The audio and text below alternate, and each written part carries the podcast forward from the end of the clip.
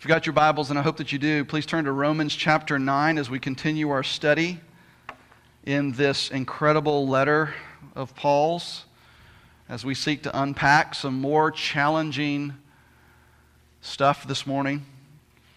Since it's been a couple of weeks, let me bring us up to speed on where we are in this chapter. In the first five verses, Paul expresses deep sadness and grief over the lost condition of his fellow kinsmen his, his fellow Israelites, who are, in large measure, the vast majority of them in his day, lost and apart from God because of their rejection of Jesus as the Messiah.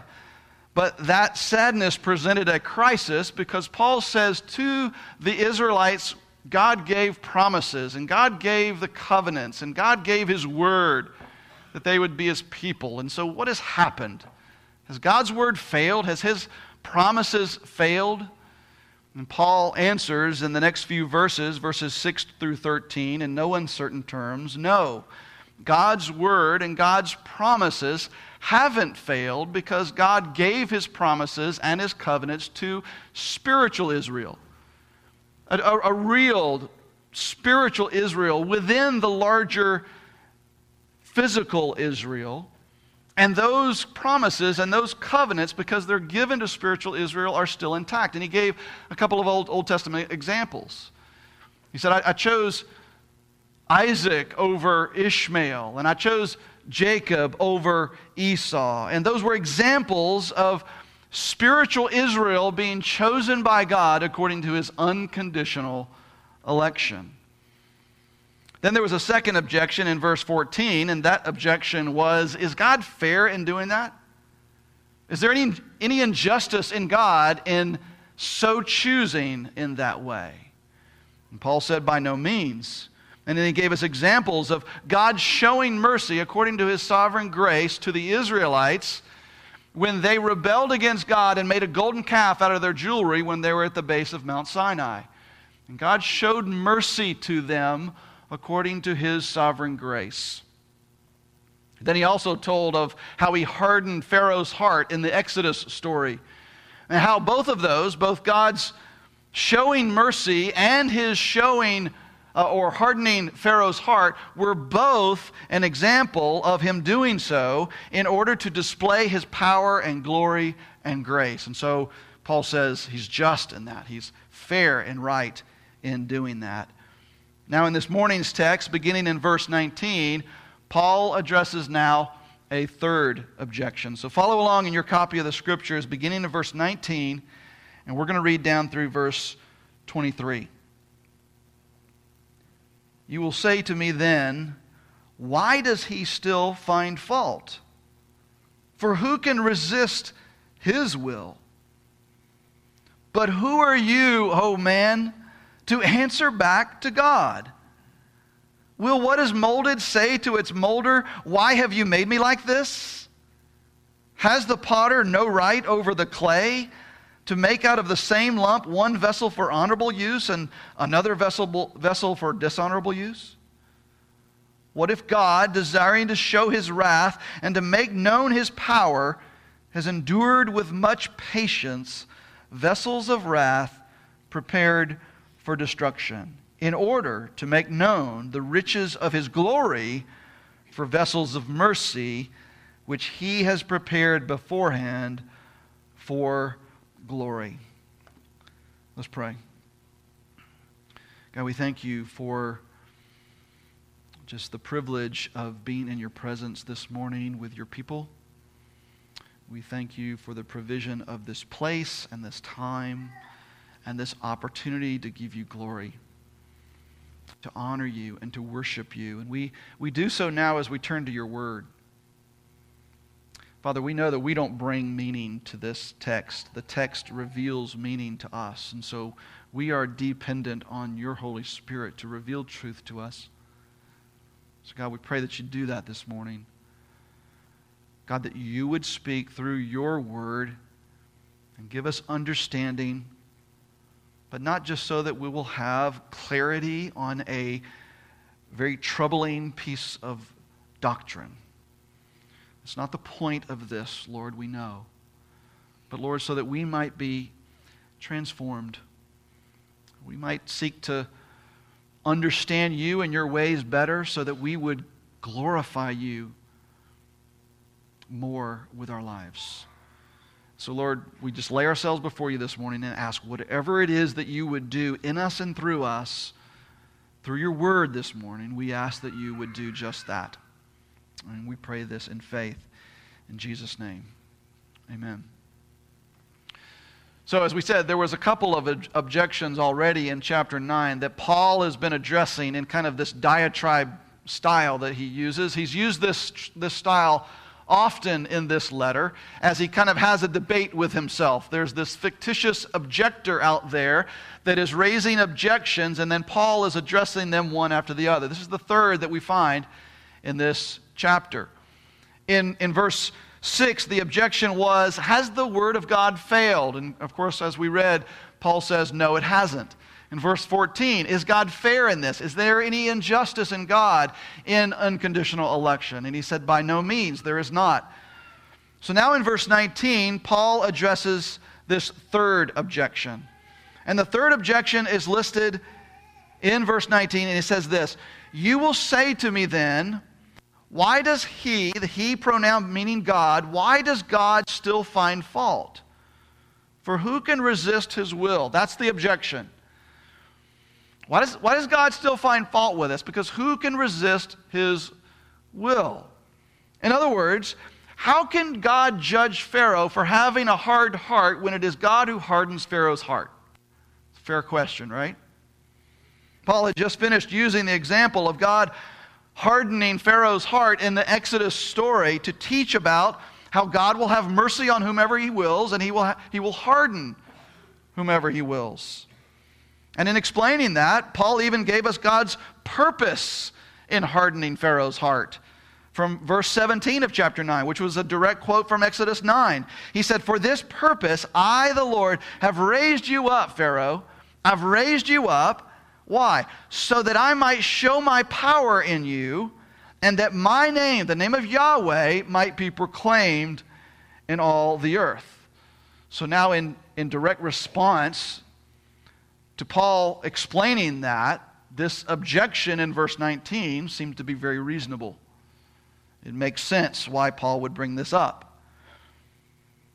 How can God judge Pharaoh for having a hard heart when it is God who hardened Pharaoh's heart? But this isn't just a question for Pharaoh, it's a question for all of us. It's a question that we must all wrestle with. The crux of this objection for each of us is this how can God find fault with us? That is, how can God hold us accountable and responsible for our actions and our sin and our rebellion and even our unbelief if He is the one who hardens our heart? And, and if it is His will that we, that we sin and rebel so that He might show His power in us and that He might his, his name might be proclaimed in all of the earth, if, if that is, is, is his will for our lives, that he might be glorified through us, that his name might be proclaimed through our sinfulness and rebellion, and his subsequent judgment of us for our sinfulness and rebellion, if that is our, his will for our lives, then that's what's going to happen. Because he, he says here, who can resist his will? And if that is God's will for our lives, then that is what is going to happen. So, how then can God hold us accountable? How can He hold us responsible for this? By the way, if there was such a thing as free will after the fall, this would have been a great opportunity for Paul to bring that up. That would have been a great answer to the objection. That would have handled things perfectly. Hey, it's unfair of God to find fault with mankind. It's unfair of God to hold us accountable for violating his will because nobody can resist his will. But Paul then could have said, Ah, but we can. We can resist his will because we've got our own free will. But he doesn't say that. In fact, he agrees with the objector. Nobody can resist his will. And so, if all this is true, how, how then can God find fault with us? How can he still hold us accountable for sin and rebellion because nobody can resist his will? It's a great question. It's an important question. Now, part of the answer to this question comes from the passage that we looked at last time we were in Romans 9, in verses 14 through 18. Because we noted at that time that God does not harden the heart of an innocent Pharaoh. Pharaoh was already a sinner. Pharaoh was already an enemy of God. He was already standing under the righteous condemnation of a holy God, as we all are, unless God graciously saves us through the gospel. So it was also with Jacob and Esau, as we read about them in verses 12 and 13. Because it wasn't as if Jacob and Esau were these morally neutral beings, and then God just decided to make one of them, uh, he, he, decided to set his saving love on one of them and not the other, as if he, he decided to make one of them morally clean and the other one morally reprobate. Instead, they were both morally corrupt. They were hopeless. They were helpless. And, and God chose to set his saving love on one, which is Jacob, and he chose not to set his saving love on the other, which is Esau. And because he set his saving love on Jacob, Jacob was the child of the promise. He was one of God's children. And because he sovereignly chose not to set his saving love on Esau, Esau was not one of the children of the promise. He was not one of God's children. And so God gave Esau over to his sin and wickedness. Same was true for Pharaoh. God didn't harden the heart of an innocent Pharaoh. He hardened the heart of a man who, like Isaac, like Jacob, like Moses, like you and I, was morally corrupt. Had a morally corrupt heart, had a dead spirit, as we just read from Ephesians 2.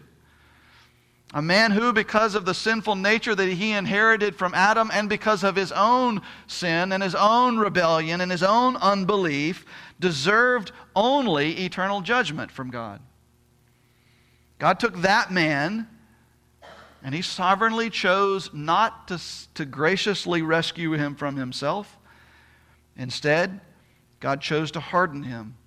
So that, back to the purpose statement from verse 11, in order that God's purpose of election might continue, or as Paul put it in verse 17, that he might show his power in Pharaoh, and that he, and that his name, the Lord, Yahweh, might be proclaimed in all the earth. Same is true for you and I. Same is true for us. God doesn't send any innocent people to hell, only guilty ones. Only those who rightly deserve judgment for their sin and rebellion and unbelief. And that's all of us because we're all guilty and we're all deserving of that judgment from a holy God. And so, again, as we said before, the miracle is not that he saves some and not others, the miracle is that he saves any at all. And so, if we're looking for an answer to the objection, why does he still find fault with us? It is because man is accountable for his sin and rebellion and unbelief. Man is responsible and accountable for that. And God's hardening of some does not remove or diminish man's accountability in the least. Now, some will further object that, hey, God shouldn't hold us accountable because all we did is inherit this sin nature from Adam. This goes all the way back to Romans 5. We did inherit a sin nature from Adam. But not just his sin nature, we inherited the guilt of his sin. Adam, as our federal head, acting in our place as the head of man, he sinned against God. And so we inherited not just the general propensity to, to sin, we inherited the very guilt of Adam as if we sinned in his sin. Go back to Romans 5 and unpack that. And we're like, how is that fair? How can we be held responsible not only for Adam's sin, but for any sin for that matter? If we're doomed from the very start to only be sinners. And, church, with that, we find ourselves right smack dab in the middle of the tension between God's sovereignty and man's responsibility. Right in the middle of it. And being in that place, we would be well served to heed the caution of many scholars who remind us that God's word does not resolve that tension. God's word unequivocally affirms that God is sovereign in everything, including salvation, but man is responsible for his sin and he is responsible for responding to the gospel in faith. And God's word never seeks to adequately and logically resolve those two. L- listen to this from Douglas Moo, who, in, in many folks' estimation, mine included, has written one of the greatest modern commentaries on the book of Romans. He says this Paul never offers here or anywhere else a logical solution to the tension between divine sovereignty and human responsibility. Paul is content to hold the truths of God's absolute sovereignty in both election and hardening, and of full human responsibility without reconciling them. And he closes with, We would do well to emulate his approach. And, and I agree, I agree with, with that approach. We, we should steer clear of trying to resolve the tension that God's word doesn't resolve. Instead, we are to hold to both divine sovereignty and human responsibility, hold them in tension as much as Scripture does. Now, if I'm going to elevate one or the other, I'm going to be tempted to elevate God's sovereignty over man's responsibility because as I unpack Paul's subsequent verses here, as we'll walk through, it seems as though Paul is doing that as well. So, how does Paul answer this objection? So far, we've just talked about what we've said last time in answering this objection. Can God still find fault with us? But how does he answer it now? Really, the doctrinal answer came from verses 14 through 18. Now, how does he handle this objection in verses 19 through 23? How can God still find fault? He answers it with three rhetorical questions in, in, in, verses 20 and 21. Then he follows that up with a kind of a concluding conditional statement in verses 22 and 23. So let's look at these first, first these three rhetorical questions. The first is found in the beginning of verse 20. How can God still find fault? Here's, the, here's a, a rhetorical question in response to that. Who are you, O oh man, to answer back to God?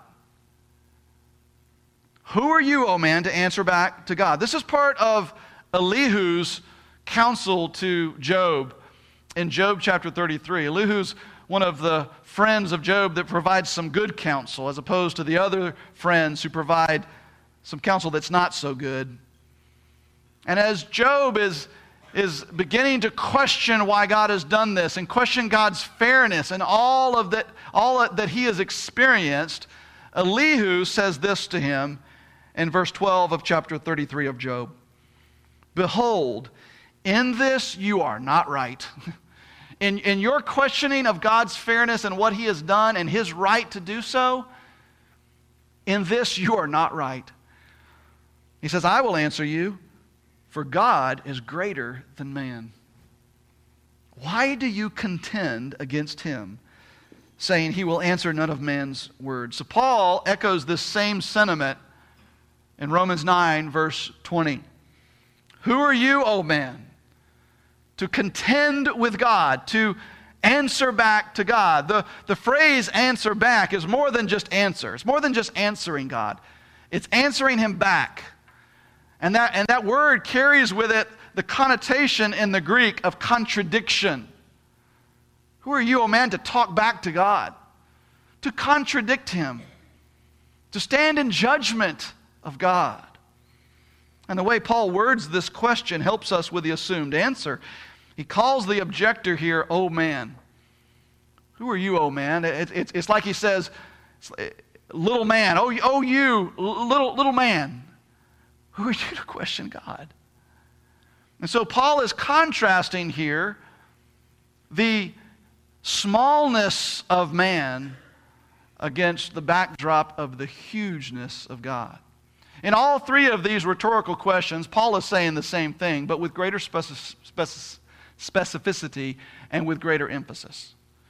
So here he's contrasted the, the smallness of man with the hugeness of God.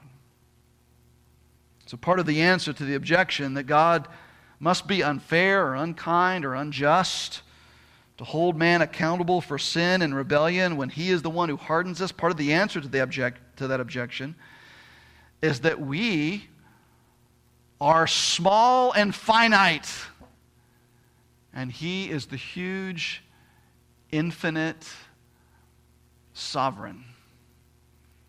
He is Yahweh. He is the great I am. Who are we to sit in judgment of him?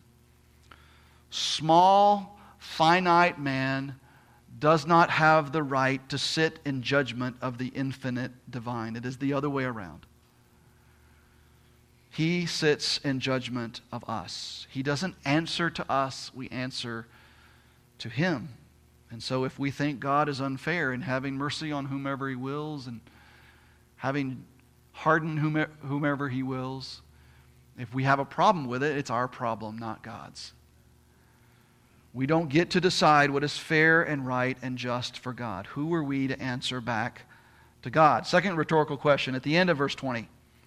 Will what is molded say to its molder, Why have you made me like this? So he's saying the same thing in this rhetorical question, but he's adding a new element. And that element is that God is creator and we are the creation. And the created has no say in how it is created. The creator doesn't need to consult with the created when the created wants to know how or why or for what reason it is created. And Paul begins to use this metaphor here of a potter and the clay, and he's going to continue with that metaphor in the next few verses. And he says, Will what is molded say to its molder, Why have you made me like this? And when, and when we think of that in terms of the potter and the clay, it's kind of comical, isn't it? To, to, think, of, to think of that analogy. That, that's like a clay, clay pot looking up to the potter and saying, Hey, why did you make me a clay pot? I wanted to be a clay pitcher. No, no, no fair. I, I want to be a pitcher. No, no fair. Why have you made me thus? Silly, right? Ridiculous. Well, so are we when we question why God elects some to salvation but not others. Will what is molded question the molder and his right to make us how he desires? He owes us nothing. We have sinned against him, we have rebelled against him and we would question why he chooses to save one and not the other, again, like the clay pot wanting to be like the clay pitcher. It's silly and ridiculous and arrogant of us. Third rhetorical question that Paul gives here as he continues with this potter and the clay metaphor in verse 21 has the potter no right over the clay to make out of the same lump one vessel for honorable use and another for dishonorable use? And again, the assumed answer of this rhetorical question is of course he does. Of course he has that right. He has all the right in the world to make whatever he wants to out of the clay. After all, it's his clay, it belongs to him. He can make out of the clay whatever he wants to make out of the clay. He has all of the right and the authority to do so. The metaphor of the potter and the clay is one that's used many times in the Old Testament. It's one of the favorite metaphors of the prophet Isaiah.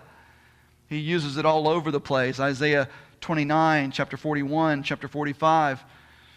In chapter 6, 64, verse 8, he says, But now, O Lord, you are our Father. We are the clay. You are the potter. We are all the work of your hand. But it's, it's Jeremiah's use of this potter with the clay metaphor that Paul seems to rely on most heavily here in Romans 9. I want you to just listen to Jeremiah's use of this analogy as God leads him to go watch a potter as he makes clay vessels.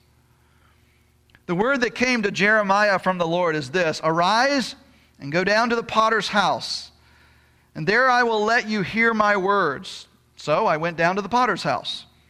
And there he was working at his wheel. And the vessel he was making of clay was spoiled in the potter's hand. and he reworked it into another vessel, as it seemed good to the potter to do. Then the word of the Lord came to me, O house of Israel, can I not do with you as this potter has done, declares the Lord? Behold, like the clay in the potter's hand, so are you in my hand, O house of Israel. So God leads Jeremiah to go down to the potter's house and watch him make some stuff. And as he does so, the potter makes this vessel and it spoils, which means it doesn't work the way the potter had intended. So what does the potter do? He reworks it. He fashions it into something else, but the key phrase here is he does this as it seemed good to the potter to do. In other words, it was according to the potter's will, according to his own good pleasure. And then Jeremiah says, It was then that the, the word of the Lord came to me. This is why he sent me to the potter's house.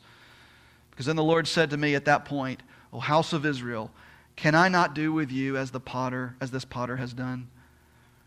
Declares the Lord. Behold, like the clay in the potter's hand, so are you in my hand, O house of Israel. So the lesson for Jeremiah in that setting was that God had the right and the authority to do with Israel however he pleased.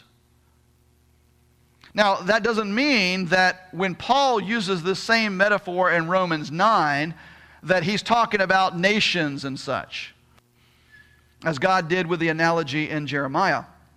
We can't take the entire lesson of Jeremiah 18 and superimpose it onto Romans chapter 9, because in Romans chapter 9, he's clearly dealing with individuals and their eternal destinies, not nations.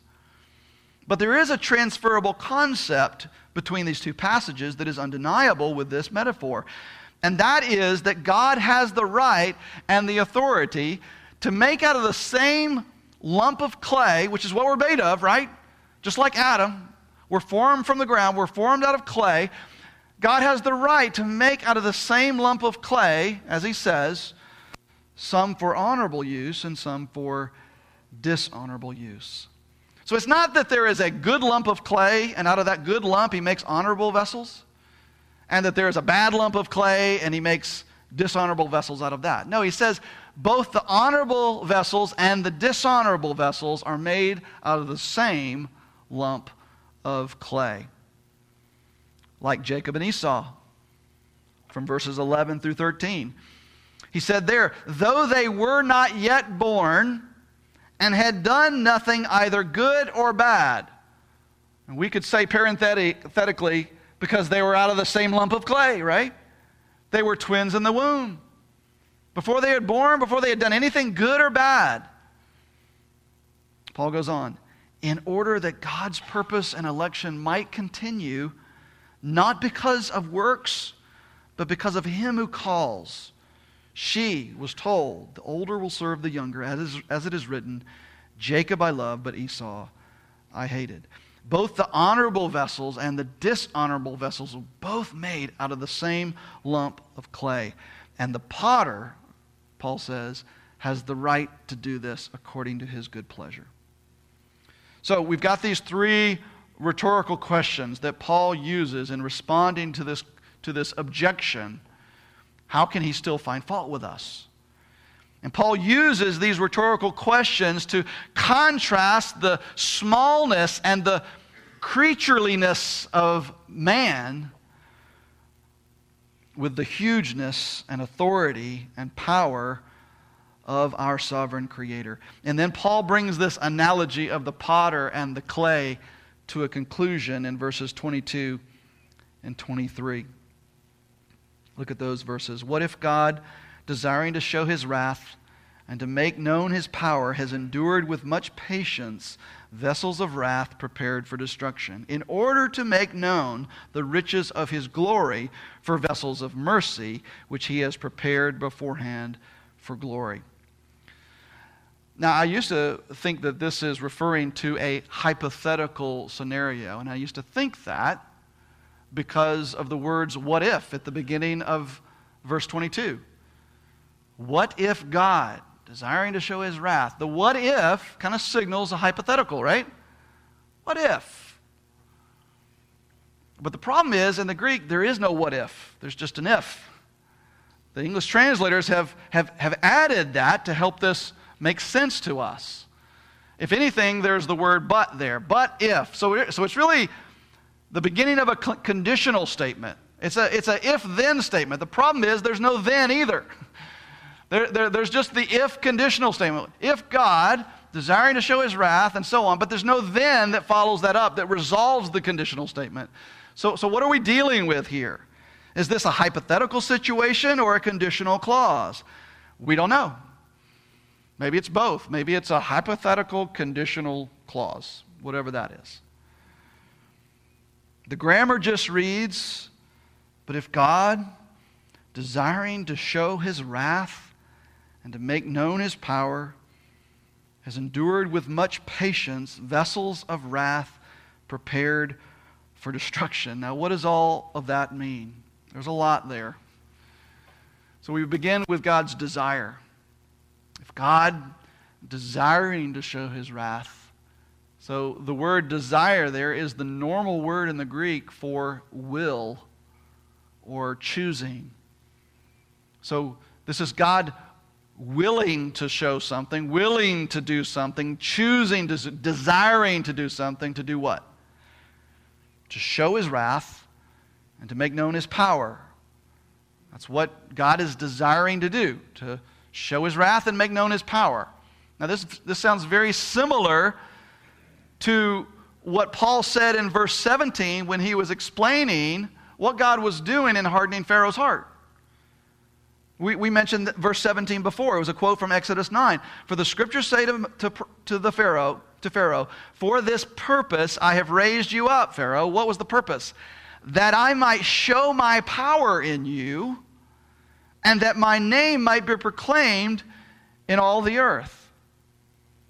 So again, we see that God is all about the display of His divine nature, His power, His glory, His justice, His love, His grace, all of that.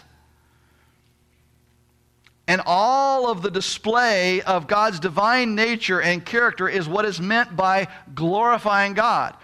And so, glorifying God is not just the chief end of man, it is the chief end of God. It's what he's about. And so, God, desiring to do this, desiring to show his wrath and make known his power, he has done what? What, what has he done in an effort to show his wrath and make known his power? He has endured with much patience vessels of wrath prepared for destruction. And we can continue with this purpose statement in verse 23. In order to make known the riches of his glory, there's the display of his glory again. In order to make known the riches of his glory for vessels of mercy, which he has prepared beforehand for glory. What does all that mean?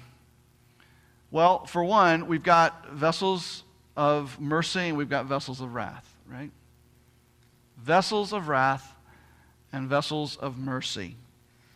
And I believe that to be a reference to the elect and the non elect, just as is the reference to the vessels made for honorable use and the vessels made for dishonorable use.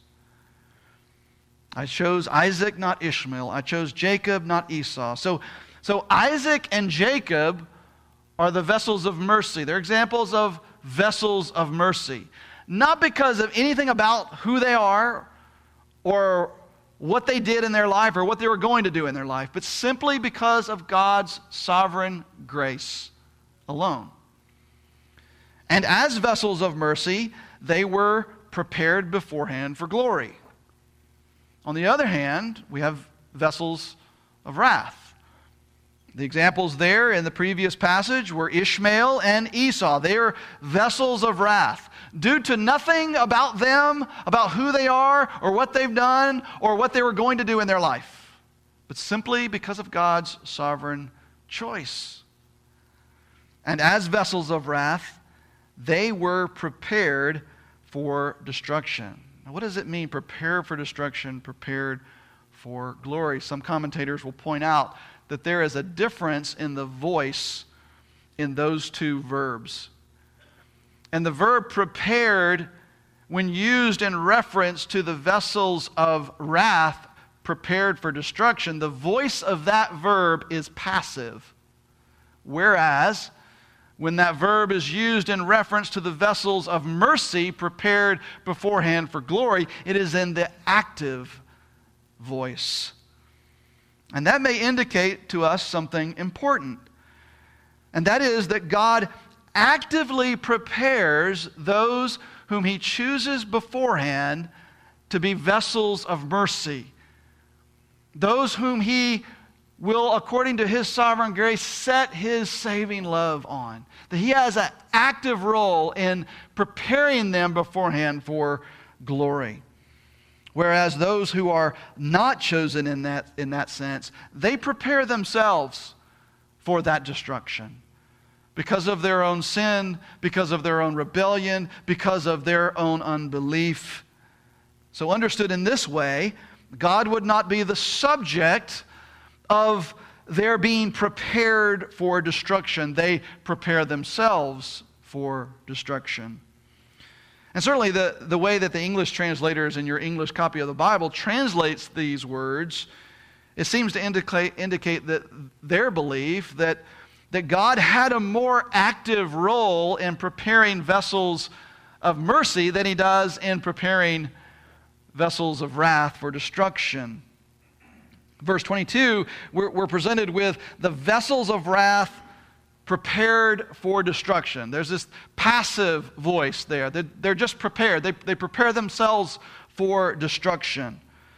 Whereas in verse 23, we're presented with the vessels of mercy which He, and the pronoun there referring to God, which God has prepared beforehand for glory. So there it's a clear active voice in the Greek that God prepares them beforehand, before the foundation of the world for glory by sovereignly setting his saving love on them. Now, that's well and good, but even if God only passively is involved in preparing vessels of wrath for destruction, he's still not off the hook because he is sovereign over all of that, right? And at the very least, he sovereignly chooses to pass over them as he sets his saving love on those whom he has prepared in advance for glory, the vessels of mercy. So, what do we learn about God in these few verses here? First of all, we must affirm that God is not the author of evil and he doesn't cause anyone to sin. This is very clear teaching in Scripture that we cannot avoid. We must affirm in the same breath as affirming God's sovereignty. James says in James 1:13, "Let no one say when he is tempted, I am being tempted by God, for God cannot be tempted with evil, nor does he tempt anyone." So in affirm, affirming God's sovereignty over everything, we must in the same breath be careful not to hold God accountable for our sin and our disobedience. Man alone, we alone are responsible for our sin and our rebellion and our unbelief. We alone are responsible. We're not going to seek to resolve those two affirmations from Scripture. We're going to hold them in tension. Second thing that we learned about God in this passage God is showing patience to vessels of wrath. We see that in verse 22. And, and, he, and he tells us the reason for his patience that he's enduring them, he's patient with them. Why? For the purpose of displaying his wrath and his power. Now, how does that work? How does God's patience with the non elect, those vessels of wrath, how does his patience with them display his wrath and power? It seems contradictory, right? Well, we can begin by, by affirming that God is being patient with sinners today, right? He's being patient with sinners today. After the fall, God could have did a, done a hard reboot. He, he could have said, All right, I'm going to start over. Man has messed this up. I'm going to start over. I'm going to wipe them off the face of the earth and start again. But he didn't. He could do that now, but he doesn't. Why? Well, on behalf of the elect, he's being patient so that they will repent and have faith in his son Jesus Christ and be saved. That's what Paul said in Romans chapter 2, verse 4, when he said, Or do you presume on the riches of his kindness and forbearance and patience, not knowing that God's kindness is meant to lead you to repentance? So that's why God is patient with the elect, so that they would come to faith in Jesus by hearing the gospel and responding in faith. But, but in Romans 9 22, Paul's not talking about God's patience with the elect, he's talking about his patience, patience with the non elect. And God is being patient with the non elect today as well. But not so that they will come to repentance, because regretfully, they won't. They desire to stay in their sin, they desire to stay in their rebellion, they desire to stay in their unbelief, and that desire of theirs will not change because, according to God's sovereign will, He has passed over them to set His saving love on His vessels of mercy. But God is still being patient with them. Why, why doesn't He just wipe them out? He doesn't. Not yet, at least. Why is that? Here's why so that His ultimate judgment of sin and evil and rebellion and unbelief will be that much more of a display of his wrath and his power. Think about it. Think about the Revelation account. When Christ will come in glory and he will finally and ultimately and decisively defeat Satan and put down the rebellion and pour out his wrath on the wickedness of man. That is going to be an awesome and awful display of wrath and power. And so for now, he's being patient with the vessels of wrath.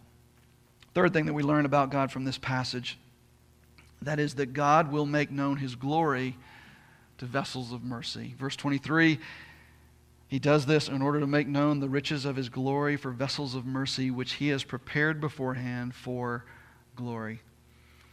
If God has saved you by grace through faith in Jesus Christ, his Son, then he has prepared you for glory.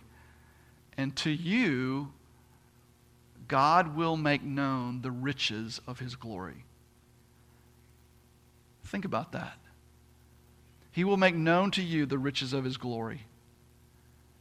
Something of which Moses only got to see a glimpse of as God hid him in the cleft of the rock. God will make known to us in full.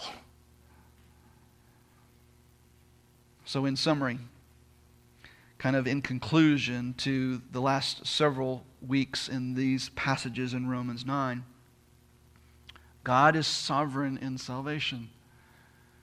And He has unconditionally chosen whom He will save. And those whom He saves are saved due to no merit on their own part. And those whom He doesn't save are judged rightly according to their sin and rebellion and unbelief. And in both His electing and His non electing, He does both to display His power and His glory and His grace. And because He is God, and because He is sovereign, and because His purpose is to display the riches of His glory, He is just and fair and right in what He does. And who are we to sit in judgment of Him and question the how and the what and the why of what He chooses to do? So, how do we apply all of that? Let me, let me just suggest to you three points of application that I want to encourage you in your base groups this week to flesh out for what this will mean in your own life. First of all, believe. I think we are meant to accept what God's word says is true. Again, we, we, don't, we don't bring truth to this text. This text just reveals truth to us. And so as it reveals truth, our job is to accept it.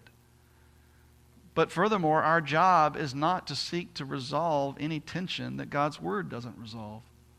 There are things here that, that I believe we're meant to believe and accept. Namely, that God is sovereign in salvation. And he sovereignly sets his saving grace on some, but not all. I think we're meant to believe that God is fair and just and right in how he does this. And also think that we're meant to believe and accept that man is responsible for his sin. And he's responsible for responding to the gospel in faith.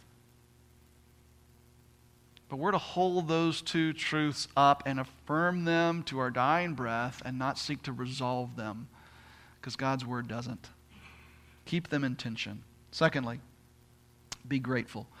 If God has saved you, it is because of nothing about you. It is because of nothing that you have done.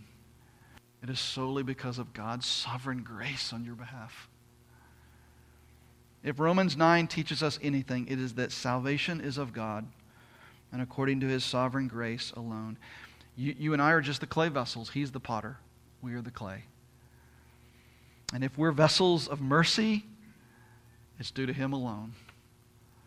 And so we ought to be humble and grateful that He has sovereignly and graciously chosen us to be the recipients of this sovereign grace. Let us be humble and grateful recipients of that grace. Application number three we ought to glorify God in response to this. What we've seen over and over in this passage of Romans chapter 9 is that God does all of this to display his power and his wrath and his grace and his patience and the riches of his glory. And so, if the display of God's glory is at the root of all this electing and non electing stuff, then let us, in response to all of this, glorify God. Let us be careful not to give any glory to man in salvation. All glory belongs to God. Let us be careful not to sit in judgment of God. He is the potter, we are the clay. Now, this doesn't mean that we can't question God and ask Him out of a genuine desire to know Him and His ways. But when our questioning of Him is from a posture of judgment that God is not fair if He does it this way or that way, then our questioning of Him is robbing Him of His glory. Our God is just and fair and right in all that He does, including all that He does, and electing some to be saved, but not all. Let us bring glory to God by affirming this together. And then finally, final point of application is to proclaim the gospel to everyone. Proclaim the good news of Jesus Christ to all. Let's, let's step back for a moment and let's remember where we are in this, in this letter that Paul writes to the Romans. He's presented the gospel in the first several chapters. He's, he's presented the gospel, the good news of Jesus Christ, as our only hope for the righteousness we so desperately need in order to be justified before God. He's presented the gospel of Jesus Christ as our only hope for our sin to be atoned for and covered over. And that righteousness that we need and that atoning of our sin that we need so desperately is ours only by faith in Jesus Christ. That's what he's been, he's been presenting to us in the first seven, eight chapters. Faith in Jesus, faith to see, save, faith to sanctify, faith in Christ alone. But then in chapter 9, but there's all these unbelievers, all these Jews who who are outside the family. Does that, does that mean God, His word is broken? Does that mean it's failed? No, it doesn't. It means that God had a remnant of Israel, a spiritual Israel within the larger Israel, and they were chosen by God to belong to Him. But they being chosen by God does not nullify their need to come to faith in Christ. And so, this is where Paul after this passage, begins to make a turn in handling these objections in chapter 9 and on into chapter 10. And he begins to say, guys, if you're, if you're really concerned about the unbelieving Jews, then go share the gospel with them like I am. Their only hope is to be justified by faith. Some of them are part of the elect, but they're only going to be justified by faith in Jesus. And they're only going to come to faith in Jesus if you proclaim the gospel to them. And so I want to close by fast forwarding to a passage out of chapter 10 where Paul expresses this heart's desire of his. Listen to Romans 10, beginning in verse 8. The word is near you. It's in your mouth and it's in your heart. That is the word of faith that we proclaim. Because if you confess with your mouth that Jesus is Lord and believe in your heart that God raised him from the dead, you will be saved. For with the heart one believes and is justified, and with the mouth one confesses and is saved. For the scripture says, Everyone who believes in him will not be put to shame. For there is no distinction between Jew and Greek. For the same Lord is Lord of all, bestowing his riches on all who call on him. For everyone who calls on the name of the Lord will be saved. How then will they call on him in whom they have not believed? And how are they to believe in him in whom they have never heard? And how are they to hear without someone preaching? And how will they preach unless they are sent? As it is written, How beautiful are the feet of those who preach the good news. So, church, let us affirm together what Scripture says about unconditional election. But at the end of the day, let us preach the gospel to all. Let us proclaim the gospel till our dying breath because God is still saving sinners. And his plan in doing so is to use the church, you and I, to proclaim the good news of the gospel to sinners so that he might save them. Let's pray.